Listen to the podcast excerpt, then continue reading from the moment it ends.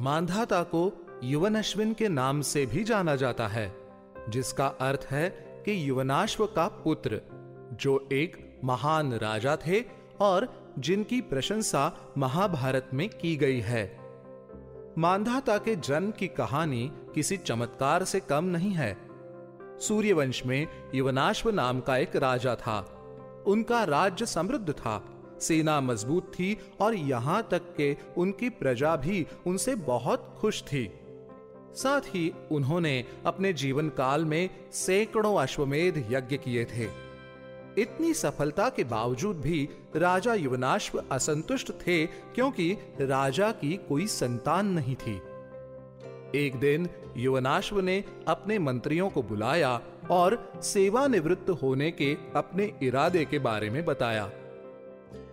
मेरे मंत्रियों, मुझे इसमें कोई संदेह नहीं है कि आप राज्य के प्रति समर्पित हैं। मैंने आज आप सभी को एक कारण से यहाँ बुलाया है। मैं तपस्या करने के लिए जंगल जा रहा हूँ और जैसे ही मुझे मेरे वंश की खबर मिलेगी, मैं आ जाऊँगा। राजा ने जंगल में तपस्या के रूप में उपवास किए। एक रात, जैसे ही राजा ने अपना दिन समाप्त किया, उन्हें प्यास लगने लगी। राजा को जंगल में भृगु ऋषि की उपस्थिति के बारे में पता था। इसलिए उन्होंने ऋषि के आश्रम को खोजना शुरू कर दिया। सौभाग्य से राजा को अधिक समय तक भटकना नहीं पड़ा और वो आश्रम पहुँच गए। बहुत देर हो चुकी थी, इसलिए राजा ने किसी को परेशान नहीं किया और खुद ही पानी की तलाश करने लगे। जैसे ही उन्होंने परिसर की तलाशी ली, वहाँ उन्होंने अग्निकुंड और अन्य यज्ञ से संबंधित वस्तुओं को देखा। युवनाश्व ऋषियों को जगाना नहीं चाहते थे और जितना हो सके चुपचाप पानी की तलाश करते रहे। प्यासे राजा को अंत में यज्ञ के बीच में पानी से भरा एक घड़ा मिला। और बिना एक पल बर्बाद किए उन्होंने एक एक बूंद पी ली। युवनाश्व अपने सिद्धांतों के लिए जाने जाते थे। वो ऋषियों को बताए बिना गायब नहीं होना चाहते थे, इसलिए वो ऋषि के आश्रम के बाहर सो गए। अगली सुबह भृगु ऋषि अपनी कुटिया से बाहर आए। उन्होंने अपने दरवाजे पर राजा को सोते हुए देखा।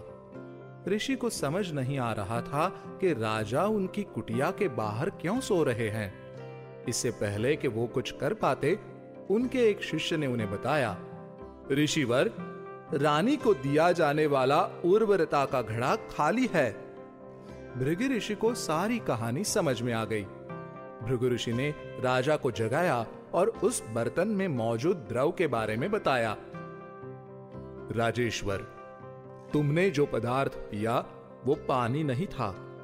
हम सभी को आपकी चिंता थी, इसलिए हमने इंद्र यज्ञ किया। यज्ञ से मिले आशीर्वाद को इस जल में संग्रहित किया गया था। ये पवित्र जल आपकी पत्नी को दिया जाना था, जो आपके उत्तराधिकारी को जन्म देने वाली थी। राजा को बच्चे के जन्म तक आश्रम में रहने के लिए कहा गया। हर गुजरते दिन के साथ राजा का पेट बड़ा और बड़ा और बड़ा होता गया और फिर एक दिन जब राजा का दर्द असहनीय हो गया तो ऋषि ने राजा के पेट के दाहिने हिस्से को खोला और ध्यान से एक सुंदर बच्चे को बाहर निकाला। चूँकि राजा के माध्यम से बच्चे का जन्म हुआ था, इसलिए सभी देवी देवता उसका स्वागत करने आए। बच्चा भूखा था और सबके सामने रोने लगा। युवनाश्व ने अपने बेटे को शांत करने की हर संभव कोशिश की, लेकिन असफल रहे। भगवान इंद्र ने युवनश्विन को अपनी बाहों में लिया और अपनी तर्जनी को उनके मुँह में रख दिया और कहा, मम धाता, मैं तुम्हारा पालन पोषण करूँगा। और तब से युवनश्विन को मानधाता के नाम से जाना जाने लगा। इसके अलावा इंद्र ने उनका नाम त्रसदस्यु भी रखा। इंद्रदेव द्वारा पोषित होने के कारण मानधाता केवल एक दिन में एक युवा व्यक्ति के रूप में विकसित हो गए और कुछ ही दिनों में हर वेद और अस्त्र शस्त्रों का ज्ञान प्राप्त कर लिया और जल्द ही महान दिव्य शस्त्र अजगव धनुष के मालिक हो गए। जिसमें सिंह के बने तीर थे। उन्हें अभेद्य कवच भी प्राप्त हुआ। युवनाश्व अपने वीर पुत्र मानधाता के साथ अपने राज्य में लौट आए और मानधाता को राजा बना दिया। अपने प्रधान काल में राजा मानधाता ने यादव राजा शशबिंदु की पुत्री बिंदुमती से विवाह किया।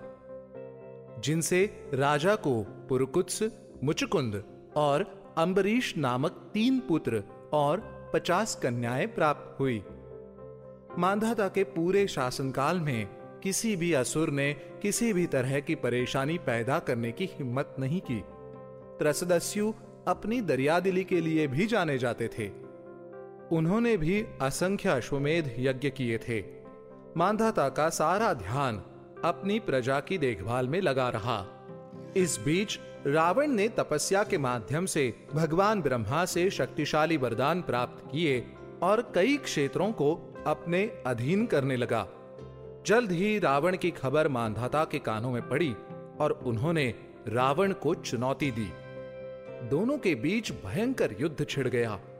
युद्ध के मैदान में मांधाता ने रावण के शक्तिशाली योद्धाओं को सफलतापूर्वक हराया और रावण को युद्ध में शामिल होने के लिए मजबूर किया। दोनों एक दूसरे से जीतने की भूख से लड़े। रावण युद्ध के मैदान पर हावी होने वाले मांधाता से डरने लगा और इसलिए रावण ने ब्रह्मास्त्र का इस्तेमाल किया। दैवीय हथियार का मुकाबला करने के लिए मानधाता ने पाशुपत अस्त्र का इस्तेमाल किया। तीनों लोग भय और प्रलय से कांपने लगे। तीनों लोगों को आतंक से बचाने के लिए ऋषि पुलस्त्य और ऋषि गालव ने युद्ध में हस्तक्षेप किया और मांधाता तथा रावण को युद्ध रोकने के लिए कहा। ऋषियों ने मानधाता को समझाया कि रावण को उसके वंशज श्री राम द्वारा मारा जाना तय है और उससे युद्ध को समाप्त करने के लिए कहा। मानधाता ने ऋषियों की बात मानी और रावण के साथ युद्ध रोक दिया। जैसे जैसे राजा मानधाता बूढ़ा होता गया, उसे अपनी ताकत का घमंड होने लगा और उन्होंने देवराज इंद्र द्वारा शासित पूरे स्वर्ग को जीतना चाहा। जैसे ही वो स्वर्ग में पहुँचे, इंद्र ने उन्हें नमस्कार किया और कहा, आप यहाँ अपनी सेना को साथ क्यों लेकर आए हैं मांधाता ने घमंड में उत्तर दिया, हे देव, सारी दुनिया पर दावा करने के बाद अब मैं स्वर्ग के सिंहासन पर बैठना चाहता हूँ मांधाता की बात सुनकर इंद्रदेव ने उत्तर दिया यदि आप मानते हैं कि आपने पूरी भूमि को जीत लिया है तो आप गलत हैं और मधुपुरी की ओर इशारा किया। इंद्रदेव ने मानधाता से वादा किया कि अगर उन्होंने मधु के पुत्र लवणासुर का वध कर दिया तो वो उन्हें सिंहासन दे देंगे। इंद्रदेव की बात मानकर मानधाता ने मधुपुरी पर हमला कर दिया। ये जाने बिना कि लवणासुर के पास भगवान शिव द्वारा उनके पिता को दिया गया दिव्य त्रिशूल था। जब तक उनके पास त्रिशूल था, युद्ध में कोई भी लवणासुर को नहीं हरा सकता था। युद्ध में लवणासुर ने दिव्य त्रिशूल का इस्तेमाल किया और राजा मानधाता को उनकी सेना के साथ जलाकर राख कर दिया। बाद में श्री राम के अश्वमेध यज्ञ विजय के दौरान शत्रुघ्न द्वारा लवणासुर का वध किया गया।